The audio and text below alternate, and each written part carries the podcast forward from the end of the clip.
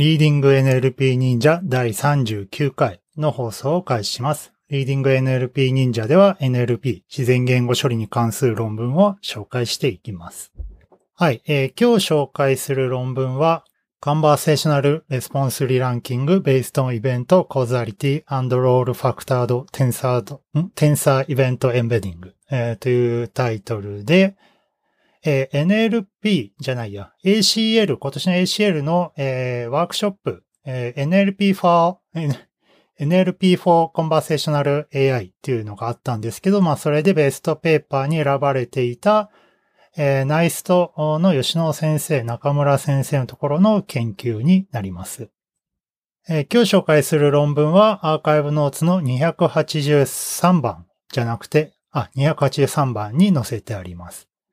えっと、この論文、えっと、言語処理学会2019でも、えー、やられていたようで、まあ、それの後続する形で、えっと、ACL のワークショップに出てきたのかなと思います。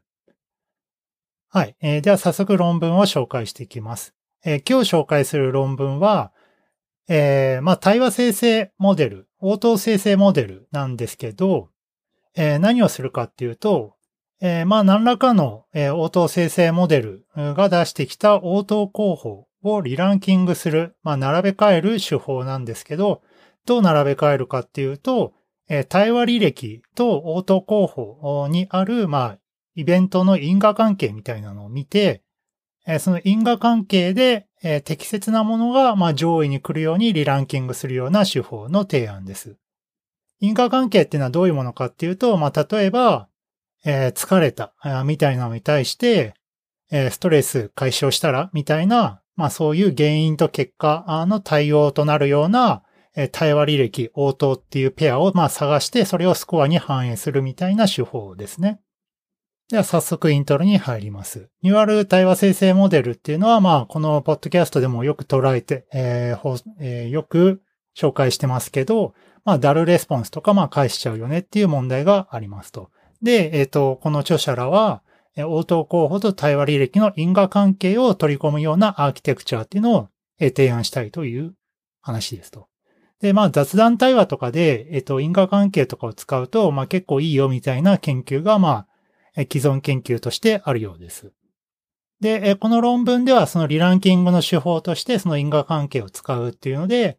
まあ普通に因果関係を使うものと、まああと埋め込み表現とかも、まあ使ってみるっていうので、まあ、えー、その二つの手法を、えー、リランキングの手法として採用して、えっ、ー、と、人と自動評価で、まあ、えー、評価をしてあげて、まあ、一貫性とか多様性みたいのが、まあ、ちゃんとあるものを選んでくれたよ、みたいな研究、えー、研究結果が得られましたと。じゃあまあ早速どういう、えー、手法でやってきたのかっていうので、フィギュア1、図1に、そのアーキテクチャが載ってます。えー、4つのパートから構成されてます。まず一つ目に、まあ何らかの、えー、対話生成モデル、ニューラルカンバーセーションモデルとこの論文では言ってましたけど、を用意して、えー、対話履歴を与えて何らかの応答を N ベストで生成するっていうのが、まあ第一段階。で、その後に、その対話履歴と応答候補から、えー、イベントパーサーっていうのを通して述語項構造を抽出します。でイベントパーサーとしては今回、えー、日本語でして、えー、黒橋県の KNP、えー、というものを利用して、その術語項をまあ取得できるようなパーサーっていうのを、えー、使いましたと。で、これによって、えっ、と、対話履歴と、えー、応答候補から、例えば be exhausted とか、リラえー、リラックス、みたいなその対応関係、えー、画学とか母角とか、まあ、そういった対応関係がま得られましたと。これがま第2段階。で、次に第3段階では何をするかっていうと、えイベント埋め込みモデルっていうのを通して、え分散表現として、その、術語と項ですね、えを表現してあげます。で、事前にですね、その大規模コーパスから、えっと、イベントコーザリティペアプールっていうのを利用しておいて、まあ、大量のその因果関係、そのイベントとこの論文では定義してましたけど、このイベントをまあ用意しておいて、このイベントも埋め込みで表現しておくっていう形ですね。で、ここで、えっと、最終的にスコアを計算して、それをリランキングスコア、まあ、最終スコアとして、まあ、応答候補をリランキングするっていうのが、まあ、最終段階。じゃあこれを4パート、まあそれぞれ、えー、説明していきます。まず一つ目は、ニューラルカンバーセンションモデルとして、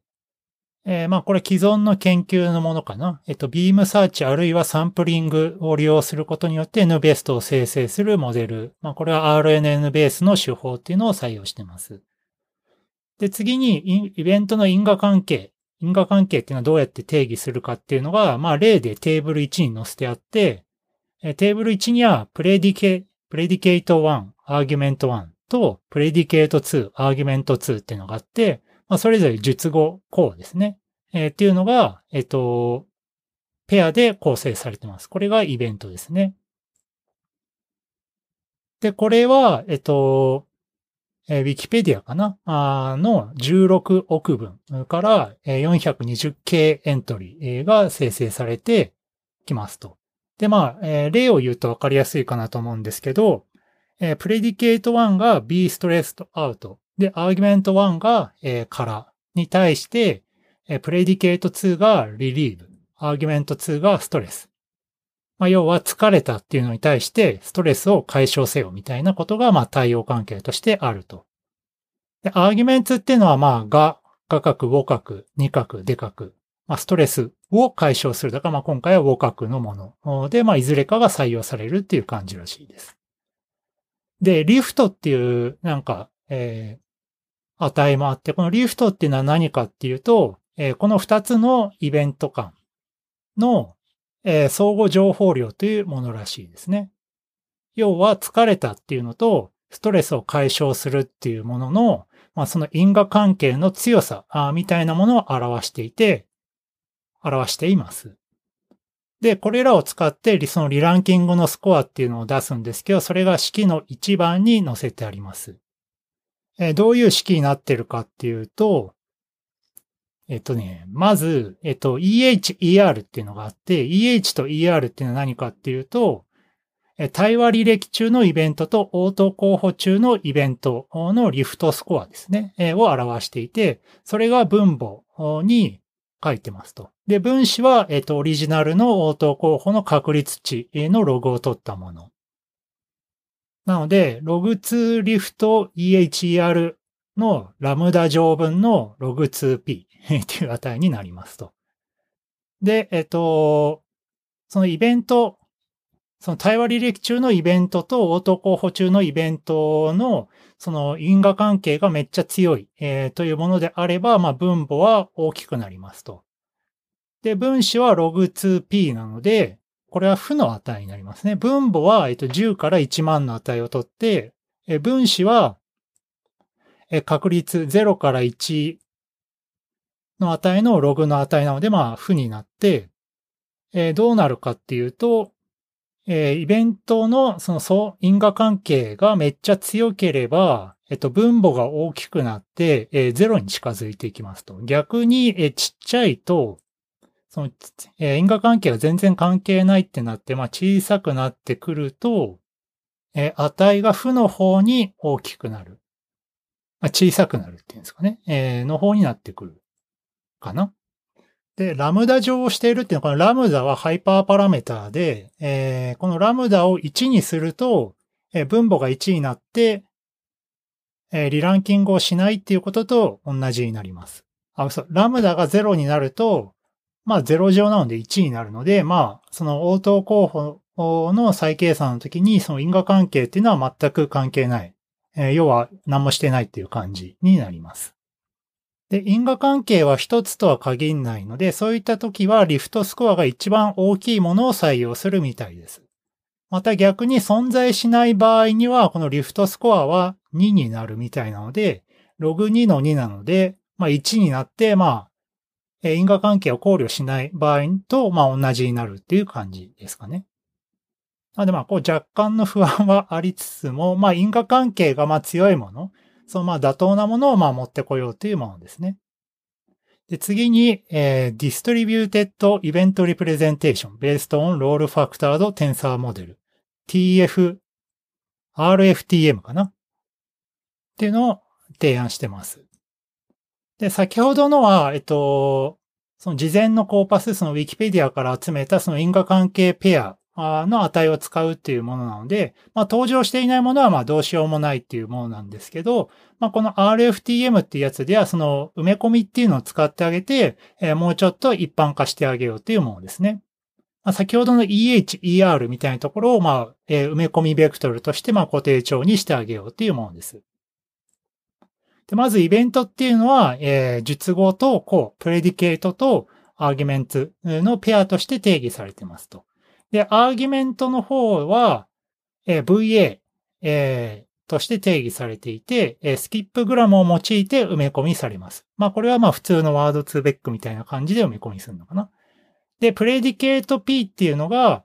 えー、VP にまあ埋め込みされるんですけど、まあこれがちょっと変わっていて、えインプットが、まプレディケートのリリーブ、に対して、ま何らかの形で、えプロジェクションをしてあげるんですけど、その出力層が、ま画角とか母角とか二角とかの、まあなんかその、まあリリーブだとストレス、えー、母角かな、えー、に対応するんですけど、まあそういったニューラルネットワークを使ってあげて、その単語の埋め込み、えー、プロジェクションみたいなものを学習するっていうように作ってます。なので、まあ、角を予測するようなニューラルネットになってくるので、そのプレディクトの、まあ、ベクトルの表現学習として、まあ、いいんじゃないかみたいな形で、この VP っていうのを作ってますと。で、この VP と VA っていうのは、えー、次にその RFTM。これは2018年の手法らしいんですけど、そのロールファクタードテンサーモデルっていう形で、えー、式2番に書いてるんですけど、す、べ、てのアーギュメントに対して WAT の VP、VA みたいな式が書いてます。まあこれはちょっと元論文を読まないとよくわかんないんですけど、まあ T とか WA っていうのはまあ 3D テンソルとマトリックスになっていて、まあなんかこの VP と VA を使ってまあ変換しているんだなという形で見てます。まあこれで、えー、対話履歴のイベント、あるいは応答候補のイベントの埋め込みっていうのを獲得しています。で、アーギュメントっていうのがない場合もあるので、まあその時は VP がそのまま、E になるっぽいですね。はい。で、これでイベントの埋め込みは獲得しましたと。で、次に、えっと、埋め込みができて、じゃあどうやって、えっと、そのマッチング、そのイベント、えー、コーザリティペア、そのウィキペディアから取ってきたその大量のペアとマッチングするかっていうので、えー、次の、えー、説に入って、長期は優しいですね。シリが反応した。はい。えっ、ー、と、これはどう見つけるかっていうと、まあ、対話履歴と、まあ、応答候補をイベント埋め込みをしますと。で、それぞれに対してイベントコーザリティペアに、まあ、探しに行くんですけど、まあ、その探し方は、えー、どっちもまあ埋め込みにしてあって、コサイン類似度でまあ一番高い値、えー、式値はあるみたいなんですけど、まあ答え、えー、一番コサイン類似度が近いコーザリティペア、えー、イベントのペアを探してきますと。で、えー、そうすると、そのリフトの値っていうのが、まあ、どう更新されるかっていうと、えー、対話履歴と応答候補の、まあ、それぞれのコサイン類似度の平均値、えー、と、先ほどのリフトスコアかな？の掛け算になっています。で、これがま新しいリフトスコアの埋め込み版として定義されていて、式4番にその新しい、リランキングスコアっていうのが計算されます。まあ先ほどとまあほぼ一緒なんですけど、まあ先ほどの分母のリフトのところが、え、埋め込みベースの、え、リフトの値に変わっているっていう違いがあります。これをリランキングの、え、埋め込み版として、え読んであげます。はい、えでは実験します。実験では、え自動評価及び、え人評価をしていますと。で、応答生成のモデルとしては、エンコーダーデコーダーモデル、アテンション付きのエンコーダーデコーダーモデルと、えー、ヒエラヒカルリカレントエンコーダーデコーダーモデル、HRED とかいうモデルを採用しています。で、学習データとしては Wikipedia、これは日本語かな、えー、を使って、 skip-gram 及びその RFTM の埋め込みの学習に利用しています。また毎日新聞のデータも利用したみたいですね。で、対話データとしては Twitter のデータを利用したみたいです。で、モデル設定に関してはまあ3.1章をまあ参照してほしいんですけど、まあ、ロス関数とかで、まあ、以前、リョーボットさんの論文を紹介しましたけど、その時の inverse token frequency とか、えー、採用してるみたいですね。あと、まあ、センテンスピースを使ったりとかしていますと。で、また、リランキングスコアで、まあ、ラムダ上をしていましたけど、このラムダは、まあ、1に設定しているっぽいですね。では、自動評価の結果からまず見ていきます。まあ、いろんな、え、評価指標が、まあ、あって、その応答生成系の評価、まあ、大変だなとは思うんですけど、えー、まず、どんぐらいリランクされたかっていう確率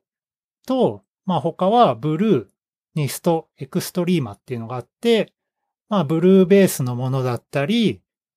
えー、参照応答と生成応答のコサイン類似度をベースにしたのが extrema っていうらしいですね。で、えー、 dist 1、2があって、まあこれは、えー、以前のポッドキャストでも出てきたような気がしますが、まあこれは多様性を測るもの。で、PMI は pointwise mutual information、相互情報っていうので、えー、一貫性を測るもの。この dist 1と、あ、 dist と PMI で多様性と一貫性をまあ測る尺度として一般的に使われているみたいです。で、最後に length、まあ、平均応答長を見てます。で、この結果はテーブル3に書いてあって、まあ、どういう結果があったかっていうと、まず、えー、リランキングっていうのは、そのリファレンスの応答に対して、類似度スコア、ブルー、ニスト、エクストリーまで低いですと。まあ、これはまあそうかなっていうとこで、そのリファレンス応答を、えー、予測するように、そのエンコーダー、デコーダーモデル、およびは H レッドが鍛えられているので、まあ、リランキングをしてしまうと、まあ、この辺の類似度スコアはま落ちると。まあ、これはまあ、意図通りっていう感じですね。で、ディスト2と PMI はリランキングの埋め込みじゃない方で改善してますと。で、これによって多様性と一貫性がま改善されただろうと。で、ただ、えー、リランクされた応答率っていうのは10%前後あたりで、まあ、あんまりリランキングの効果は発揮してないのかなというところ。じゃあ、リランキングの埋め込み版を利用するとどうなったかっていうと、まあ、劇的に改善しましたと。で、ディスト1、2と PMI で最も高いスコアが出ています。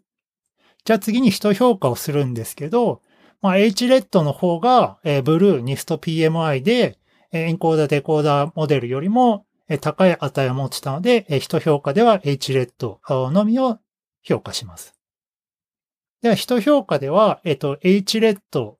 えリランキングの埋め込みなし、あり版の、まあ、3つのモデルですね。これを評価します。この3つから、まあ、2つのペアを選んで、え人に見せて、まあ、どっちがいいみたいなことを聞きますと。で、この時に、まあ、2つの、えことを聞いていて、ワードコヒーレンシーとダイアログコンティニューティ。単語一貫性、対話履歴により関連している応答の、えー、単語群はどっちみたいなのと、まあ、どちらのシステム応答が対話履歴に対する応答にふさわしいか、あみたいなものが、まあ、あって、まあ、これは、なんかアレクサプライズとかで、まあ、インスパイアされたクライテリアらしいですと。えー、で、結果が、まあ、この3つから2つのペアを取るので、まあ、3種類、えー、テーブル4、5、6と続くんですけど、まあ、どうだったかっていうと、まず単語一貫性、ワードコフィーレンシーに関しては、リランキングの埋め込みなしでは改善したけど、埋め込みあり版だと逆に悪化しちゃったと。で、ただ、え単語連続性、えダイアログコンティニュイティ。あ、単語じゃないよ。対話連続性、ダイアログコンティニュイティに関しては、リランキングの埋め込みあり版で改善して、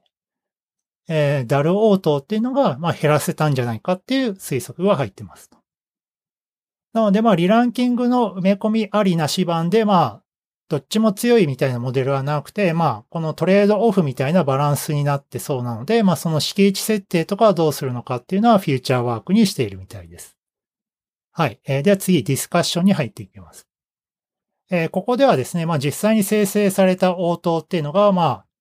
あ、カンバーセーション1、2、3、4、5、6と、まあ、6つ載せてあって、まあ、これは面白いんですけど、えー、見ていきますと。まずはまあ、うまくいった例にして、カンバーセーション1、2っていうのがあって、まあ、どういうものかっていうと、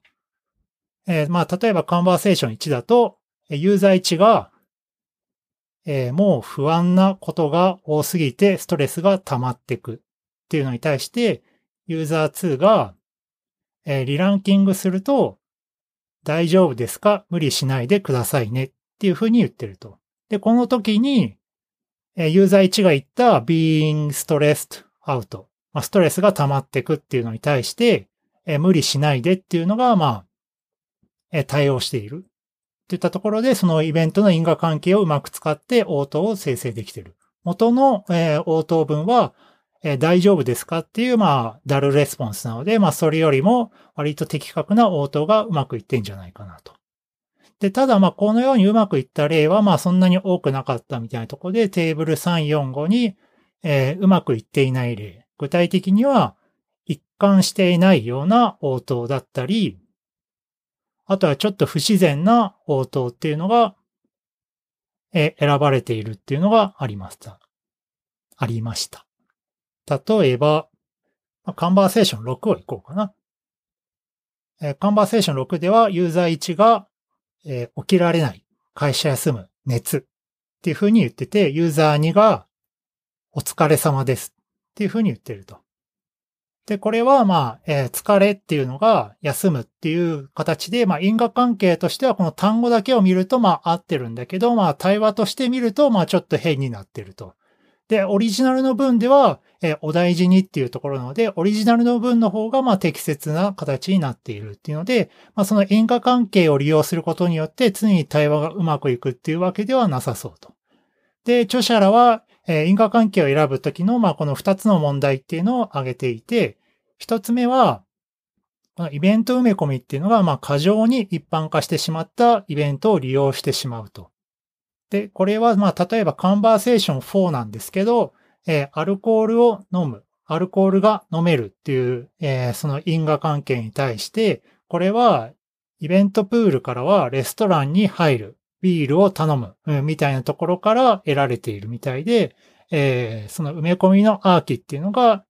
えー、過剰に一般化してしまっているっていうのがあるらしいと。ちょっと、えっ、ー、と、よくわかんないところがあるんですけど、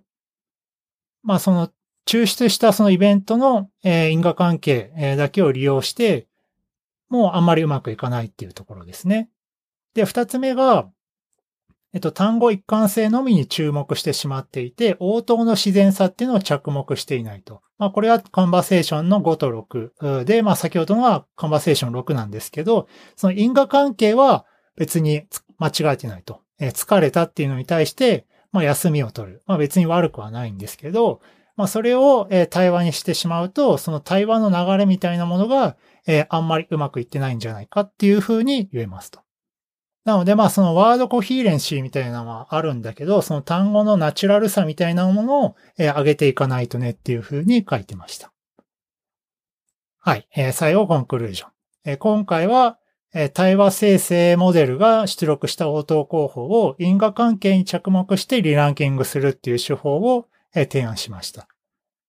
で、その、え、その時にイベントの表現としてイベント埋め込み、え、みたいな手法も使って、え、どうマッチングするかみたいな形で、えー、手法を提案しています。日本語を利用してますけど、まあ、述語構構造を、まあ、利用するので、まあ、別に、えー、日本語だろうが英語だろうが、まあ、あんま関係ないので、えー、どんな言語でも使えるよっていうふうに言ってますと。で、ただ、えー、まあ、反省点もあって、その不自然な応答の選択してしまうっていうのが、まあ、因果関係だけを見ても起きちゃうっていうところもあって、まあ、これはもしかすると、その、元の言語生成モデルの確率値っていうのと、この因果関係のこのスコアみたいなものをもうちょっとうまくやらないと、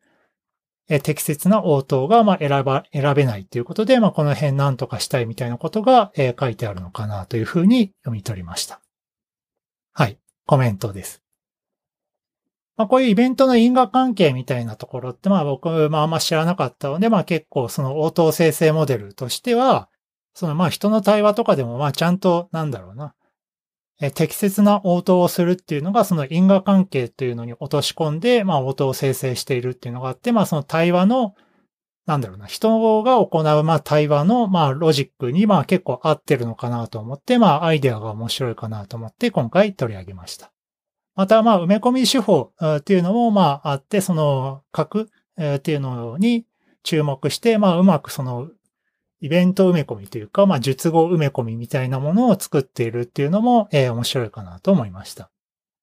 で、まあ、結果うまくいくかなとは思ったん、いくかなと思ったんですけど、まあ、やっぱその因果関係だけ、その抽出した因果関係のところだけで、まあ、スコアを見ても、その元の文とかの意味、えー、っていうのが、まあ、無視されちゃうとか。その否定文だったりとか、まあ、あったりするんですけど、まあ、そういう情報は、まあ、その因果関係のスコアを計算するときには、まあ、なくなってしまう。まあ、元のその言語生成モデルで、まあ、適切な応答を出すように、そのセマンティックスというか、その対話履歴みたいな、まあ、考慮しているのかなと思いつつも、まあ、それだけではまだ不十分なのかなっていうので、まあ、今後の研究に期待かなというふうに思っています。はい。えー、今日紹介した論文は Conversational Response Re-Ranking Based on Event Causality and Role Factored Tensor Event Embedding ということで ACL の NLP for Conversational AI ワークショップでベストペーパーに選ばれた論文を紹介しました。今日紹介した論文はアーカイブノーツの283番に載せてあります。それでは。